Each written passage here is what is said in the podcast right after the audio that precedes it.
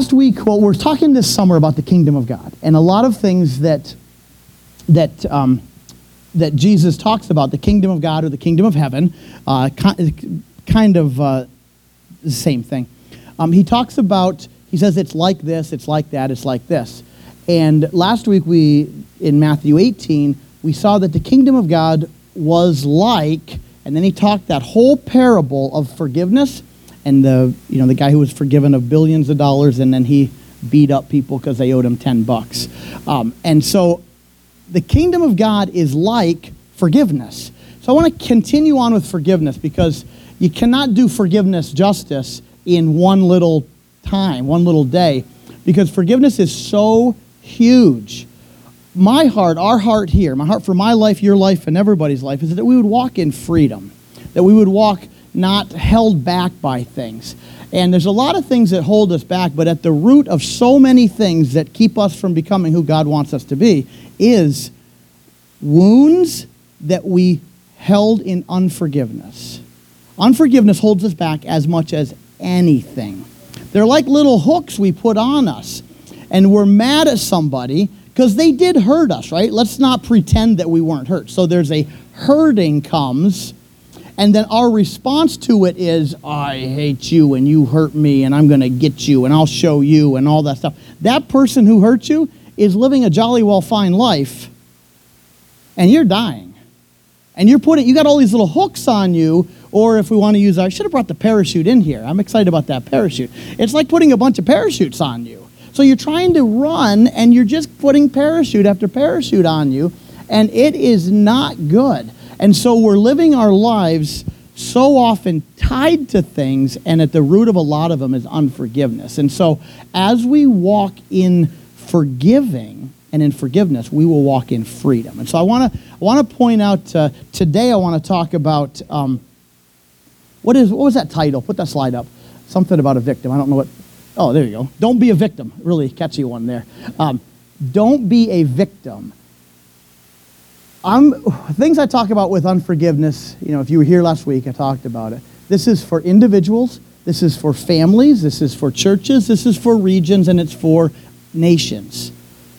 Talked to before, but many of, maybe most of the problems that we are seeing literally right today in America are the product of unforgiveness as a nation. Struggling with unforgiveness. And unforgiveness produces victims. Victims go nowhere. Victims live a miserable life. Two victims in the same room just beat each other up. And we have a victimized society, a society that's believed uh, in or embraced victimhood. And it's an, you know, anybody can be a victim. You want to be a victim? Be a victim. It's easy to be a victim because everybody has been victimized in some way or another, and you can choose to be a victim but it's a pretty lousy life. It's miserable. And if we gave testimonies to how awful it is to be a victim, people would stand up and say, It's pretty awful. I tried it for like 10 years, didn't work. The only way to not be a victim, and I want to see today in the scripture, is to not hold the person who hurt you as guilty and release them by forgiving them. People who walk in forgiveness are not victims. I don't care what you do to them, they're not victims. You could beat them up, destroy them, tie them down. If they don't walk in unforgiveness, they'll never be a victim to you, and they'll always get up and they'll always move forward. So, my challenge to me, to you, and if again, I always think I'm talking to the entirety of the nation. Surprisingly, they don't all listen, but in my head, they're all paying attention. Um, if if we would stop being victims, we could fulfill even the purpose of a nation that God called us to. But when we walked in victimhood, we just beat each other up. That's the, if you have a family full of victims, you have a family that fights. That's all you got. If you have a town that's just victimized and embracing victimhood, I'm not even sure if that's the word, you got a town that fights because everybody's a victim. All right, so let's, let's go to Matthew 6. I wanted to start with this and I want to jump to Genesis. Okay, the Lord's Prayer. the Lord's Prayer, of course, is in Matthew 6 and whatever verse that is, 10 or something like that, 9 or 10. Um, it, uh, we think of the Lord's Prayer as God teaching us, Jesus teaching us how to pray, right? Because they said, Lord, teach us how to pray. And he says, pray like this Our Father in heaven, da da da da. Um, that, that, um, I, I, did know it. Now I'm like Joe Biden, right? Our Father in heaven, and ah, you know the rest. Sorry, my bad. I do know the Lord's Prayer, I think. But the funny story, I was speaking at a baccalaureate in, uh, um, in Tidioute. I thought I was speaking. So I went down there and I got there and I got on the stage and we and I'm, I'm there prepared to speak. And there's another preacher there, another friend of mine down in Titusville, and the, and the, the, the, whoever the advisor says, Okay, Phil, you're preaching and Rick, you lead the Lord's Prayer. I'm like, I don't do that. I'm not like, you know, most preachers can just lead. And I tell you what, it was, so I'm opening the Bible, right? Well, you know, it's not in the Bible like they say it. And so there was that moment I thought, oh my gosh, I'm going to blow it on the Lord's Prayer in front of the entire school. Fortunately, I said, Our Father and Tidioute being a good religious little town, took over. So, whew, I was I was a little nervous. So, uh, but but in the Lord's Prayer, I just want you to see one thing about the Lord's Prayer. We think of it as how to pray. I want you to see that the Lord's Prayer is all about forgiveness. There are seven verses in the Lord's Prayer, three of them about forgiveness. There are five points in the Lord's Prayer, two of them are about forgiveness. The Lord's Prayer is it says, Our Father in heaven, right? So here's what it's saying God, you're awesome. Okay, that's a good thing in prayer. The second thing says, Your will be done on earth. Let your awesomeness come here. Okay, that's a good way to start your relationship with God. You're amazing, overflow here. Okay, the next thing that the, the Lord's Prayer says is, this is the only little tag that is similar to what we do in our prayer meetings. Give us today our daily bread. He's saying, hey, just take care of my needs, God. That's it. There's no praying for grandma's gallstones. There's no there's no list of needs. There's no financial needs. There's no this need. There's no my truck's broken down need. There's no that need. It's the only real request, the Santa Claus type request, is give us our daily bread. That's the only thing.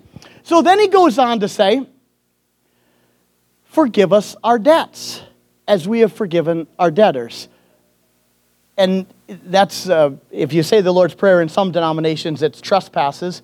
Uh, I was a Presbyterian growing up, so we said debts and debtors. Um, I guess we had financial issues in the Presbyterian church. Uh, the Lutherans had a lot of trespassing, which was always strange to me because I'm thinking, why is trespassing such a problem? that we have to pray this every Sunday. Um, so, but uh, but it's but it's all about. Watch what he says. Forgive us our debts, our trespasses, our sins, whatever you want to put in there. Forgive us our debts, watch this, as we forgive others. He ties immediately, he says, if you want to pray, you better deal with forgiveness. Period. And he doesn't just say, Lord, forgive me. That's good, right? I get that. God, forgive me. Then he immediately ties God forgiving me with me forgiving you. And then, so then he goes, say, you know, lead us not into temptation. He says, hey, don't get me in trouble. Don't let me get in trouble, God. Don't let me get in trouble. And then the part of the Lord's Prayer that we don't read is the next verse. Please feel free to skip this, it'll make you feel better. Um, he says, if you forgive other people when they sin against, if, this is backwards and it's in my Bible. I think it says if you don't forgive in my Bible. Um, yeah, for, okay, so yeah, let me just read it out here because I'm I think it's the same. For if you forgive men when they sin against you, your heavenly Father will also forgive you, right? Then the next verse. But if you do not forgive men their sins, your Father will not forgive your sins. Again, we read that last week similarly in Matthew 18. My point to this entire thing is if you want any relationship with God, you better deal with forgiveness. There you will not have a relationship with God if you harbor unforgiveness, if you hold long-time grudges against people, and again, that's a loaded thing, right? I'm not saying if for a moment you don't forgive somebody, you're damned to hell. But I'm telling you, you will not walk in proper relationship with our Heavenly Father if you walk in unforgiveness. Period. We could all testify to it. See, we just jump to, Lord, give us our daily bread and a bunch of other things. It's not what the Lord's Prayer is about. It's about God's awesome and deal with my heart in forgiveness. And take care of my needs and don't lead me into a mess of things and things like that. My point is if we want to walk in power in the Lord, if we want to walk in freedom, if we want to walk in the purposes God called us to, if we want to walk pleasing to God, if you, you know, throw in there any words you want, we have to deal with forgiveness. Such a big issue. So I want to talk today about being a victim. Being a victim is so easy. It's such an easy thing. Um, the, the, um, you know, in, and again, if you dealt with uh, even America today, whoever it is, and it doesn't matter who it is, if somebody feels they've been wronged, they want to correct the wrong, however it is. Whether that means the, the justice system, whether it means uh, restitution, retaliation, a rock falling on your head, whatever it would be, I want to I want to make this wrong right. And when when you take on that mentality, you are a victim, a victim of thing. And of course, victimhood uh, does produce a lot of really negative things, a lot of a lot of bondage things and things like that. Go to that uh, slide of um, of what you focus on, because I want you to see this. Um, I want to show you how victimhood binds you. Victimhood and unforgiveness are tied together, and victimhood, unforgiveness, and worship are all tied together. Now, that's an, you're like, wow, that's a weird thing to throw in there. But watch this. Um, when you are hurt, unforgiveness will consume you. Okay, we know that. Right? If you get hurt, you hurt. It hurt. Ouch, it hurt. Don't pretend it didn't hurt, it hurt. But if you if you land in unforgiveness, it will consume you. Here's how you, well, and all your focus will be on the one who hurt you. Okay, so here's what I want you to see because this is a really important thing. So, how does this work? Lay at bed at night, and if you can't sleep, what are you thinking about? And if your mind keeps drifting to that one person, again and again and again, and they keep, and you re- replay something in your head over and over again. And they're just there, they're in there. Go to the next thing. I think I said it in the next one. What we're doing, here's what's happening. We define worship. Worship is gazing upon someone or something, right? Worship of God is staring at God. That's what worship is. Now, a lot goes into that, but it's ultimately you are awesome, God. That's worship. Out of that comes a lot of other things, but it's gazing at someone or something. Watch this. You will eventually become like that at which you stare. For you grammar police out there, I think I said that right. Did I? That at which you stare? This is an important thing. You stare at something long enough, you're going to become like that. Period. How come kids are like their parents? They watch him for 18 years. Just stare at him. Well, they don't really stare at you. I guess when they're a baby, they do. When you look at something long enough, you become like that which you look at. How do you become like Jesus? You don't set up a bunch of rules to try to follow him. You get your focus on him, gaze at him, learn of him, commune with him, spend time with him, and the byproduct of that is wow, you sure are more like Jesus this year than you were last year. Whatever you stare at, whatever you're focusing on, you will become like that. You will begin to mimic it. You'll begin to pattern yourself after that. Whatever you watch, I, I you know, watch kids in sports, whoever they, whatever, their hero, right? They swing like him. They hit like him. They throw like them. They play, they have a tennis serve like him, whatever it would be. How do they get that? They stare at that one and they become like that one. The same, that is a, that's a picture of what worship is. But here's what I want you to see. I want you to see the negative of this that makes you a victim. I want, to, I want you to be freed today so much. Watch this. Unforgiveness causes you to stare at the one who hurt you. Want you, I want, to, I want you to let that sink in. The one that you despise is consuming your focus. The one that you wish would drop dead, you're watching to see if they drop dead. But you, you, you get it.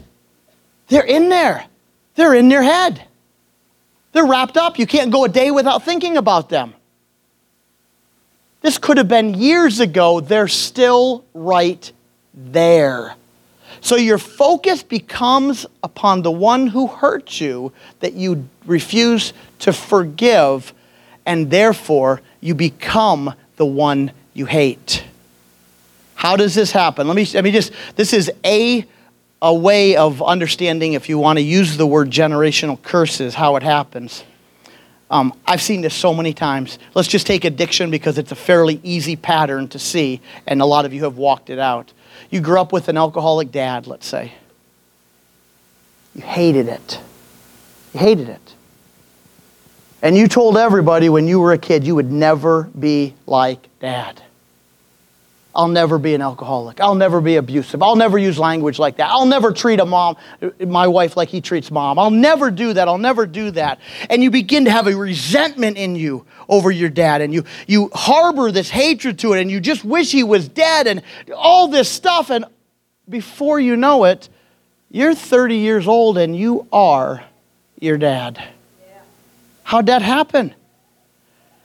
In a warped way, you worshiped your dad. Why? Because you kept staring at him. You couldn't let him go. Why? Because you harbored unforgiveness. And every day you said, I won't be like my dad. How'd you become like your dad? It happens all the time, people.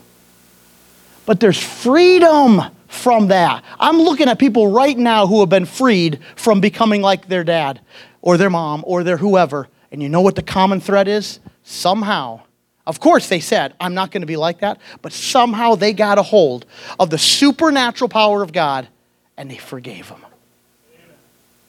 They forgave him. It may have happened later in life sometime, but it broke the cycle. It absolutely broke the cycle. How come you're not like your dad? You know, and they tell a story, it's usually a supernatural story about how God freed them from harboring evil thoughts against their parent or whoever the one who hurt them was. I'm telling you, people, you'll never break out of a bondage until you walk in forgiveness. It. It's just, uh, let me tell you a story about, uh, oh, and it's time to repent and forgive. That's a good one, so feel free. Let me tell you a story about, uh, um, do you guys remember um, Rwanda, 1994? I mean, I, I'm, some of you are like, wow, that was like 10 years before I was born. It's like so long ago. Um, but if you, I can remember very clearly when it happened. It was summer of 1994, and um, I mean, nobody even knew Rwanda existed, right? And all of a sudden, you're hearing these weird news reports that everybody's getting killed in Rwanda. It was an awful time. Um, it, was a, it was a genocide that happened in Rwanda, for those of you who don't remember. Um, and there's two tribes in Rwanda, the Hutus and the Tutsis. And um, just a little background, there's a point to this because I want to equate it to uh, what can happen as a result of forgiveness and what can also happen as a result of unforgiveness.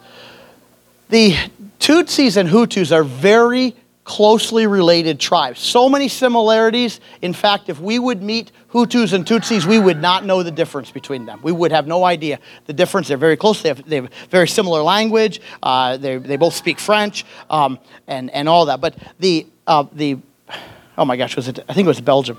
Belgium was in there. Must, Belgium speaks French, right? What do they speak in Belgium? Yeah. Well, so, so Belgium colonized Rwanda. And, and yeah, the, the, uh, I had to look to my one French speaking friend. uh, the, the, uh, but when the Belgium were there, they put the Tutsis in charge. They put the Tutsis in charge because they had a little more European look in the Belgian mind. And so it was, you know, it was a very racial thing. And so they put them in charge. So the Tutsis were in charge for quite a while. The Hutus were larger uh, in population, and, but the Tutsis were in charge. The Tutsis were in charge for decades. And even after Rwanda got their freedom, uh, the Tutsis were in charge. And the Hutus hated it. Hated it. It drove out. There was such animosity. There was such uh, this we're victim mentality. And it was awful um, that was going on over there. Then finally, the Hutus won an election. So now the Hutus, they got the presidency. So that was exciting, but there's still all this animosity pent up in them. Then the president, who's a Hutu, dies in a plane crash. Now, there's no proof that it was the Tutsis who did this, but when you're harboring unforgiveness and you're taking on victimhood and you hate a people, you will use any excuse you can to demonstrate your rage. And so the Tutsis were accused of this, and it was a rebel force of the Hutus. And they were radical. They were nut force. It wasn't all Hutus, it was a radical thing. And they, they mustered up an army, and they went all out war on the Tutsis. They, they knew where they lived, they went after them. It was awful. I've read about it. Uh, um, it was just horrific. Um, actually, since that time, I've had a real heart for Rwanda, and we do plan the. It, it, hopefully, whenever we can get back to traveling again, uh, we have pretty solid uh, invitations to come into Rwanda with the International Sports Academy, and so we're hoping to uh, be able to get over there uh, and work with them. But they, it was they, they didn't even have guns. The Hutus didn't. So those of you who you know think, well, if we just get rid of guns, we'd get rid of all killing. The Hutus killed a million people who were Tutsis without guns. They used machetes, they used shovels, they used sticks, they used pitchforks. It was awful. Hand to hand killing went on. This was a product of unforgiveness for decades that they finally got the upper hand and they said, We're going to use this. It was awful. I encourage you to read stuff, watch stuff, not so you get like grossed out, but so you get a heart for. Um, it's good to get a heart for Rwanda, uh, but it's also good to get an understanding of listen, you do realize this could happen in America. Could happen in America. When unforgiveness is never dealt with, and the person who's been victimized suddenly has power, they have huge potential to destroy the ones that has had power over them for decades. I, I, really want, you know, we think, oh, well, that happened in Africa. Oh, yeah, because they're what? Uncivilized, ignorant people? Don't think it can't happen here. If we don't deal with forgiveness, we're no better than anybody else. So what happened? And it, this massive killing in Sadiq that, what was that guy's name that we uh, met there? Is it um, um, James? Was that the James. Uh, Sadiq and I were at a very unusual place, and we're sitting there with a lot of big shots from all of East Africa. There was a dozen of us and us, dozen of the leaders of all East Africa uh, churches, and Sadiq and me staying in this little house for three days. Well, we're sitting next to this one guy. He's a very small man. I didn't speak English, so I'm sitting there. I can't speak to him. You know, we're just kind of whatever. Um, and then we learn this from Rwanda. Well, Sadiq gets all excited because he speaks French. So Sadiq starts talking to him. This guy, James, is the only guy there who doesn't speak English. And so he hears French and he's just like, like we just, uh, you know, he became, Sadiq became his hero at this thing. But here's what we found out this guy was in Rwanda. Of course, he was in Rwanda during the genocide. But watch what, this is how bad it was. He's a Tutsi, and the Hutus were hunting Tutsis. And he, the, the Tutsis would run at night as far as they could, and then they would hide, even bury themselves in the dirt with a straw during the day as Hutus were walking over them. And then they were gone, they would get up and try to flee again. They were heading, they were trying to get out of the country. They were trying to go anywhere because nobody was coming in and helping them. It was, a, it was just an awful thing. So I say that to say this Rwanda is not like that today. It's not. Rwanda's pretty awesome today. Rwanda is one of the technologically uh, lead, technological leaders in East Africa. Rwanda has a, a, a in, in relative terms, a thriving economy. and awesome churches in Rwanda. It is a great place. Bob Sorges, who was here two weeks ago, uh, and we're, hopefully we're going over there with him. He gave us another contact. He goes to a very large church regularly in Rwanda and speaks to thousands of people, and God is moving in Rwanda. Our buddy there, James, has what is like two or three thousand churches he oversees uh, in Rwanda. How did all this happen? A million Tutsis were killed by their neighbors. Some husbands killed their wives. How did they come out of that and are thriving? It's a miracle. You know how it happened? Somehow the Tutsis and the Hutus, the spirit of forgiveness came upon them. And after, it's, it's, it's about 100 days of genocide. And after the 100 days were over, they reconciled. They forgave, the Hutus forgave the Tutsis of decades of abuse. And the Tutsis forgave the Hutus of days of abuse was awful. Forgiveness brought forth a nation. And a great nation. A great nation came forth. Forgiveness brought it forth. I'm telling you, right now in America, we could see Rwanda happen in America. Either the horrific slaying of people or the forgiveness and their unification. I mean, Rwanda's a great nation, isn't it, Sadiq? I mean, it's a, you're moving there, okay. I'll, we'll, we'll come over and visit. Julie, are you going? okay, we'll talk later. but it's amazing. This was 1994. That's 26 years ago. If now this was a country of just a handful of a million people. You know, I had like you can look it up, but it was something like four or five million people lived in Rwanda. A million were killed. It would be the equivalent of killing something like 50 million Americans. If one, if Pennsylvania killed 50 million Americans, how do you think Pennsylvania would be viewed today? Uh, yeah, there would be no Pennsylvania. Massive killing. In fact, when we were talking to James over there, he wants us to come over and we reach their young. And we met, met another person in, uh, in the western part of Kenya who's a, a big time roller in the church over there, too, and says, Please come. And this is what he said. He says, We don't have any old people in Rwanda. He says, We killed them all. He says, The population in Rwanda is so young because we killed so many people, and so it's all youth. So, what are they looking to do? They're looking to birth a nation that is wrought with forgiveness, not bitterness and unforgiveness. I tell you that story to give you hope, people. To give you hope that America can turn to forgiveness. And it's not going to start with somebody who's just out throwing rocks. It's going to start with right here. It's going to start with me being freed from whoever hurt me and then, just like any revival, it spreads. And it's supernatural.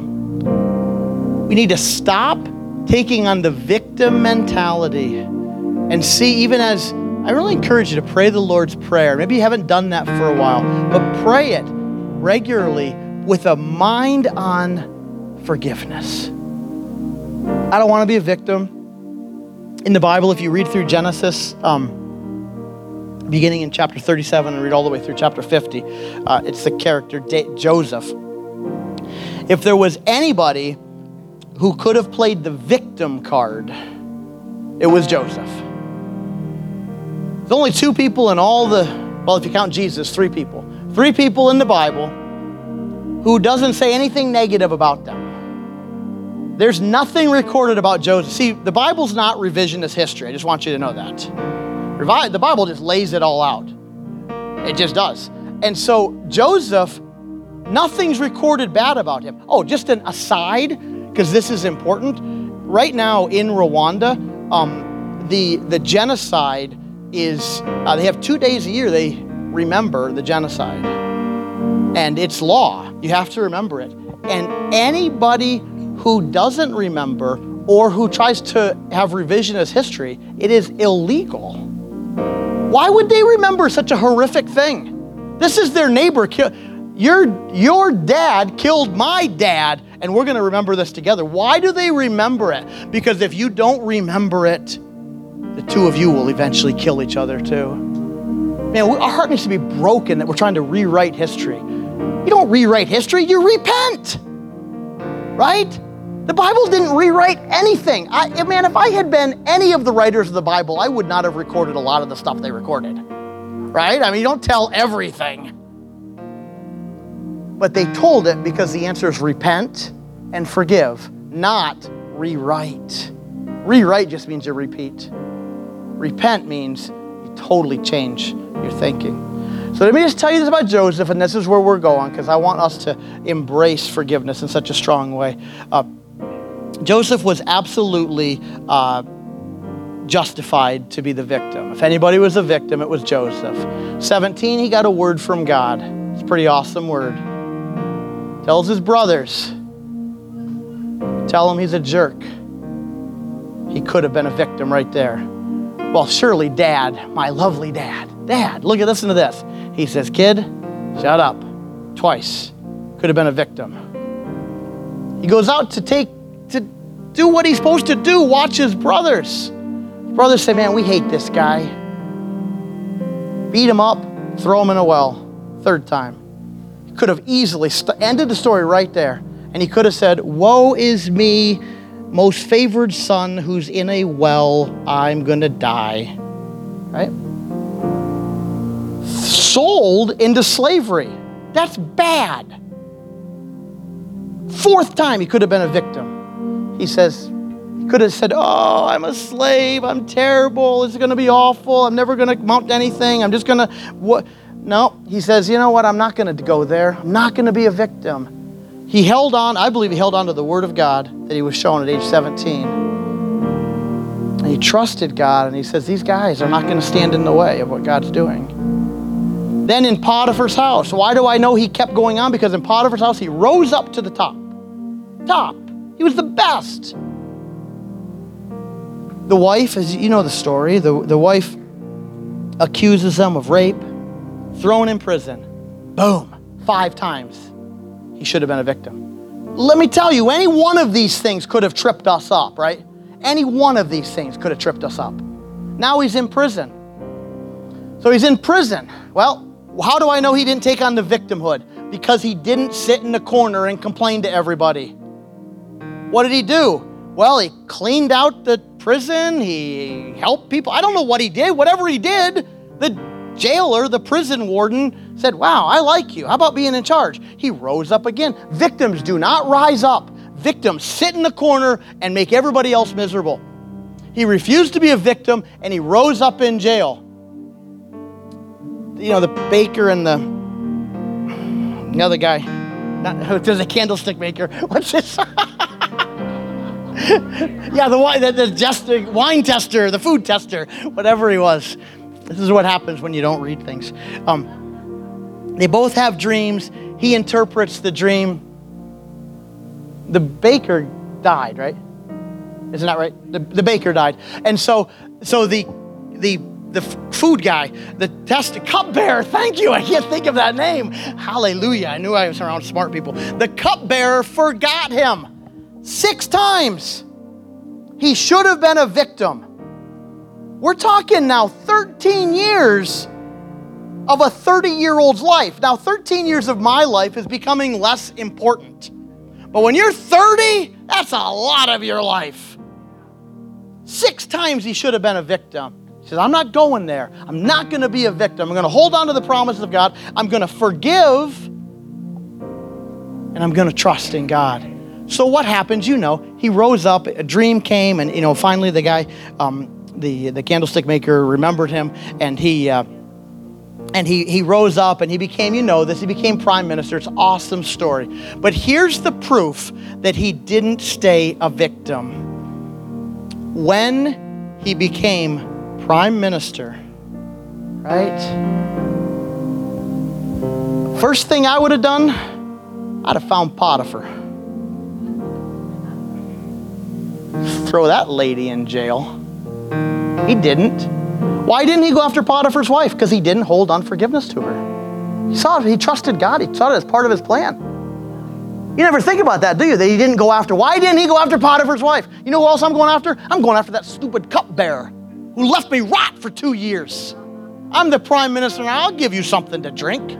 No, there was none of that in him, right? None of that. Why? Because he walked in forgiveness and he said, It's part of God's plan. I don't like it. It hurts. I hated jail, but I'm trusting in God. I'm not going to embrace victimhood. I'm going to walk in forgiveness and I'm going to go forward. The next thing we find, seven and a half years later, whenever it was, his brothers come to him. Oh, baby, would he have fun here? Brothers come before him, and he had a chance to do anything he wanted to them. And you know what he did? The first time he saw them, he blessed them. Oh, man. How do you bless them? Well, you can only bless them if you're walking in forgiveness. The next time they come back, when he reveals himself to them, remember his response? He wept. Why did he weep? He wept because God vindicated him. God vindicated him. If Joseph had vindicated himself, the brothers would have been dead. God vindicated him and he just wept. He had to have everybody clear the room because the Pharaoh's prime minister wasn't allowed to weep. And he wept and he embraced him, brought everybody in. He saved the world. He just didn't save Israel, Joseph saved the world. And then the last thing, and you know this scripture, but it's so worth reading, and we're going to end with this now, um, is that uh, finally, after dad dies, right? Remember? the brothers thought, well, surely he's just letting us hang around until dad dies, and then he's going to get us. We're talking decades after he had been thrown in the well. You mean to tell me people could hold on to unforgiveness for decades? Come on. You can take it to your grave if you want. You can hold on to unforgiveness for as long as you want. Oh, you can hold on to unforgiveness to the next generation and the next generation. One of the things that's bubbling up in America right now is multi generational unforgiveness on across the border. This isn't a he, thee, she, they, whatever. It's across the border, multi generational unforgiveness or victimhood, either one. And when dad dies, the brothers come to him, and what do they say? They say to him, I should probably read it because I'm kind of quoting things poorly today. Um, his brothers, in verse 18 of verse 50, his brothers then came, threw themselves down before him. We are your slaves. Wow. They voluntarily became his slaves when they were the one who sold him into slavery. Natural man says, It's about time you realize that. But supernatural man says this Don't be afraid. Am I in the place of God? You intended to harm me, but God intended it for good to accomplish what is now being done, the saving of many lives. So don't be afraid. I'll provide for you and your children. He reassured them, and it was awesome, and they lived happily ever after. Joseph, yes, is a story about the providence of God, but it's really a story about a man who kept forgiving because he understood that God forgave him. That's what it's about. And so when, when, when even Jesus says in the Lord's Prayer to pray like this, he puts a lot in the Lord's Prayer about forgiveness. Why? Because it's everything. It's everything our relationship with Him, and it's everything about our relationship with each other. I want to do this for us now because I just want us to take time right now and get before God. I know I'm interrupting. Here we go. Please. I just feel encouraged to, to say to anybody who might be struggling with the thought of forgiving someone, and uh, you know, a lot of you heard some things that I said last week, um, and sometimes you don't have it within you. Come on, yeah, And you're like, Rick, this sounds so good. That sounds so freeing, but I don't have it. Yeah. and I don't know how to give it when they haven't asked or you're struggling with that wrong that was done toward you. And I just want to encourage you to pursue it. So you might not have it within you today, but just tell the Lord, I'm going to walk in that direction. I'm going to pursue forgiveness. Even though I don't have it from that person, and even though I'm not feeling like I want to even grant it today. But just do that for yourself that you say, you know what, God, I'm going to pursue forgiveness. And, and head in that direction. I heard a testimony today at chapel today, Wednesday at chapel. We were talking about forgiveness in there, and the the the, the adult daughter um, needed to forgive somebody because it was a horrific thing that happened to their family, and and uh, but she was mad. And dad, old guy at the time, said, "You know, honey, you're gonna need to forgive them." She says, "I don't feel like." He says, "That's okay. Just focus that direction." See, God's gracious. If forgiveness is supernatural, that means we can't muster it up super, uh, naturally. It's supernatural. The thing we can do, though, is get in a position, like you said, I'm looking towards forgiveness. I don't feel it. God, you're going to have to help me. Why does it in the prayer basically help me forgive? Why? Because it's a struggle. Get in that position. This might be something that you've been holding on to for decades. Get away from it, get freed from it. Get freed from it. Look for this sign of revival in this next year.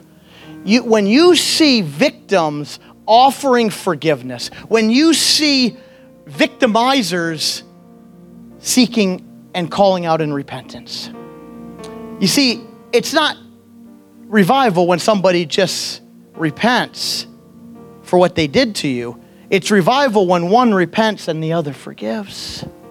That's when it can happen. That's how you break family curses, too, in case you're wondering. But it always starts with whatever you can do. Forgive. Forgive. Get before God. I just want to I just want to take time, turn it over to you, AJ, and, and I want to I was gonna do more testimonies, but it just seemed to I just want to give us time right now to go before God and and just have him deal with you on any any unforgiveness you're harboring. He's so gracious, he doesn't beat us right? Walks us through it, walks us through it. If you felt like you've been a victim, I am sure that you have been, okay? I'm not telling you you're not. I'm just saying the way to freedom is to not embrace victimhood. The way to freedom is the Joseph way. Man, I'm looking out. I could just call on some testimonies right now of people who you think are just amazing in their life. And if they had wanted to, they could have lived as a victim, but they chose not to.